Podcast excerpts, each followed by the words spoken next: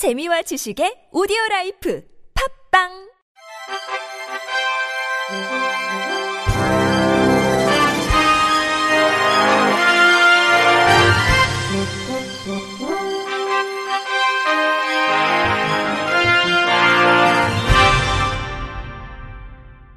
청취자 여러분 안녕하십니까? 4월 26일 수요일 KBRC 뉴스입니다.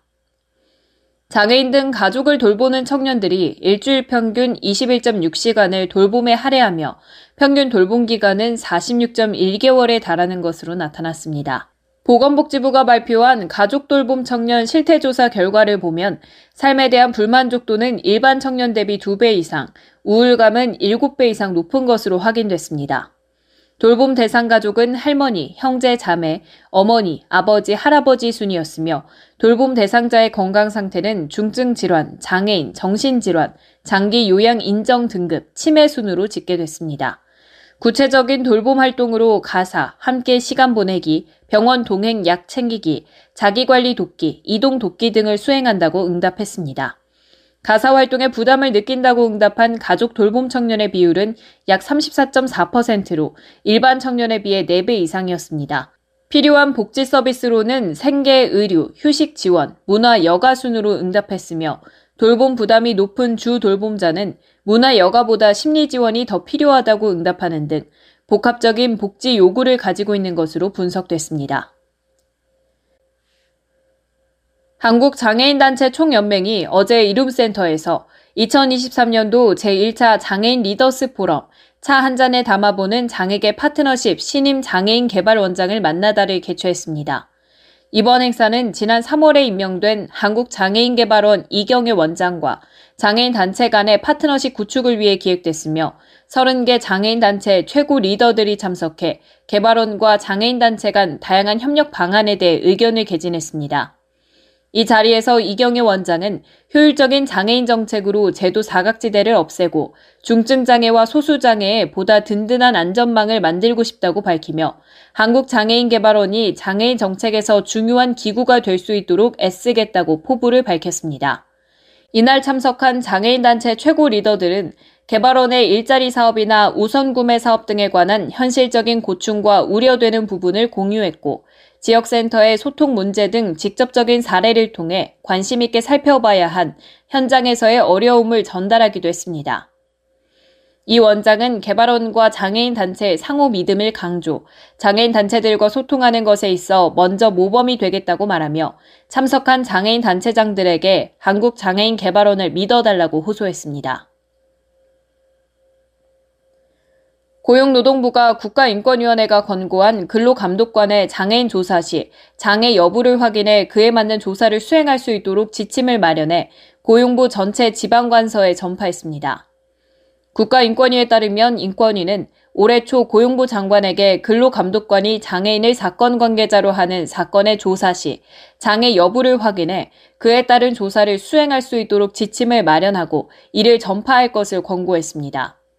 또 A지방고용노동청 B지청 직원을 대상으로 장애인 염전 노동자의 권리구제 강화 인권교육을 정기적으로 실시할 것도 권고했습니다. 권고의 배경이 된 사건은 지적장애인이 장기간 임금체불 등에 대해 지방고용노동청에 진정을 제기했으나 지방고용노동청이 진정인에게 의사표현에 어려움을 겪는 장애가 있는지를 적극적으로 확인하지 않은 채 조사를 진행해 진정인의 권리구제가 지연된 사건입니다. 인권위는 이번 사건에서와 같이 근로감독관이 사건 관계인 조사 시에 장애 여부를 확인해 그에 따른 조사를 수행하지 않은 것은 위 규정을 위반한 장애인 차별 행위로 판단해 권고를 내렸습니다.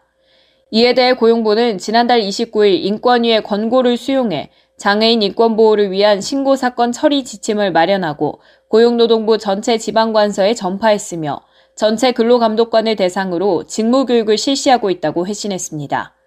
인권위 관계자는 고용노동부가 인권위의 권고를 수용한 점을 환영한다면서 이번 고용노동부의 조치로 인해 향후 근로감독관의 조사 과정에서 장애인의 권리가 더욱 두텁게 보호될 수 있길 기대한다고 전했습니다.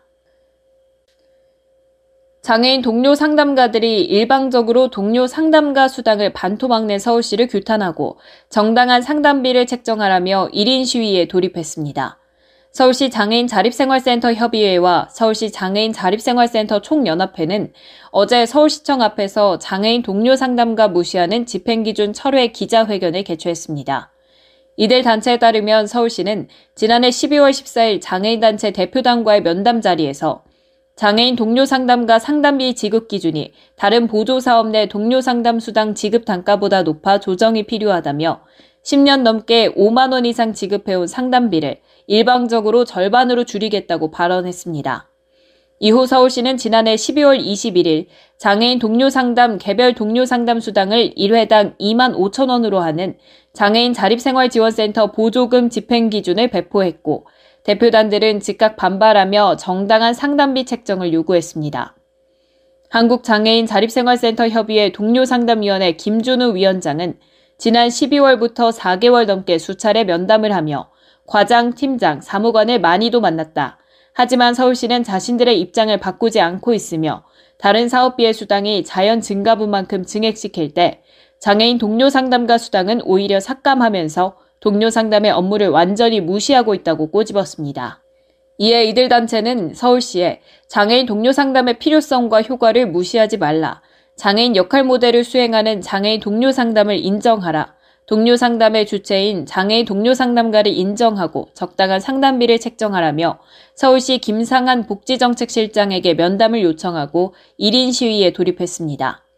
1인 시위는 김상한 복지정책실장과 면담 및 장애인 동료 상담과 수당에 대한 적정한 집행 기준이 마련될 때까지 매일 서울시청 정문과 후문에서 진행될 예정입니다. 우리 동작 장애인 자립생활센터가 오는 29일부터 30일까지 하이서울 유스호스텔에서 제7회 윌컵 showdown 대회를 개최합니다. showdown은 시각장애인을 위한 스포츠로서 두 명의 선수가 직사각형의 테이블의 양 끝에 서서 소리가 나는 공을 배트를 이용해 쳐서 상대의 골주머니에 골을 넣으면 점수를 얻는 경기로 탁구 또는 테이블 하키와 유사합니다.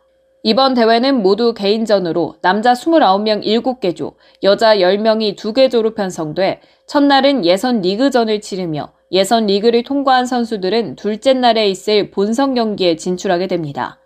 본선 경기는 리그전과 토너먼트로 진행되고 남녀 각각 1위에서 3위를 결정해 시상합니다. 모든 경기는 우리 동작센터 유튜브 채널을 통해 생중계될 예정입니다. 경기 북부 지역 내 14만 천여 명의 장애인의 건강을 책임질 경기 북부 지역장애인 보건의료센터가 어제 개소식을 갖고 본격 운영을 시작했습니다. 경기 북부 지역장애인 보건의료센터는 16번째로 개소되는 지역센터로 국민건강보험 일산병원이 운영을 담당합니다. 경기 북부 지역 내 장애인을 대상으로 장애인 건강보건 서비스 제공기관 간 연계, 여성장애인 모성보건 사업, 장애인과 가족 및 종사자 교육, 보건의료 서비스 제공 등의 업무를 수행하게 됩니다. 건강보험공단 일산병원은 4월 20일부터 장애친화 산부인과 운영을 개시했고 이날 개소한 지역장애인 보건의료센터와 협력해 지역사회 여성장애인의 임신과 출산, 여성질환에 대한 진료 서비스와 함께 모성보건 관련 상담 및 교육, 관리 서비스를 체계적으로 제공할 것으로 기대됩니다. 끝으로 날씨입니다. 밤사이 기온이 크게 떨어지면서 내일 아침까지 쌀쌀하겠습니다. 내일 아침 내륙과 산지 곳곳으로 서리가 내리거나 얼음이 어는 곳도 있는데요. 하지만 낮부터 따뜻한 남서풍이 불어들면서 기온을 크게 끌어올리겠습니다. 내일 최고 기온은 서울은 20도, 광주와 대구 23도로 이맘때 포근한 봄 날씨를 회복하겠습니다.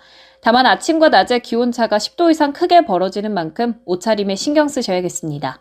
내일 강원 영동 지역은 바람이 강하게 불겠고 주 후반까지는 하늘빛이 대체로 맑겠습니다.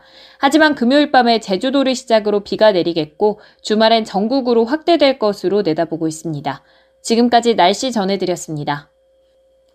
이상으로 4월 26일 수요일 KBRC 뉴스를 마칩니다. 지금까지 제작의 이창훈, 진행의 최유선이었습니다. 고맙습니다. KBRC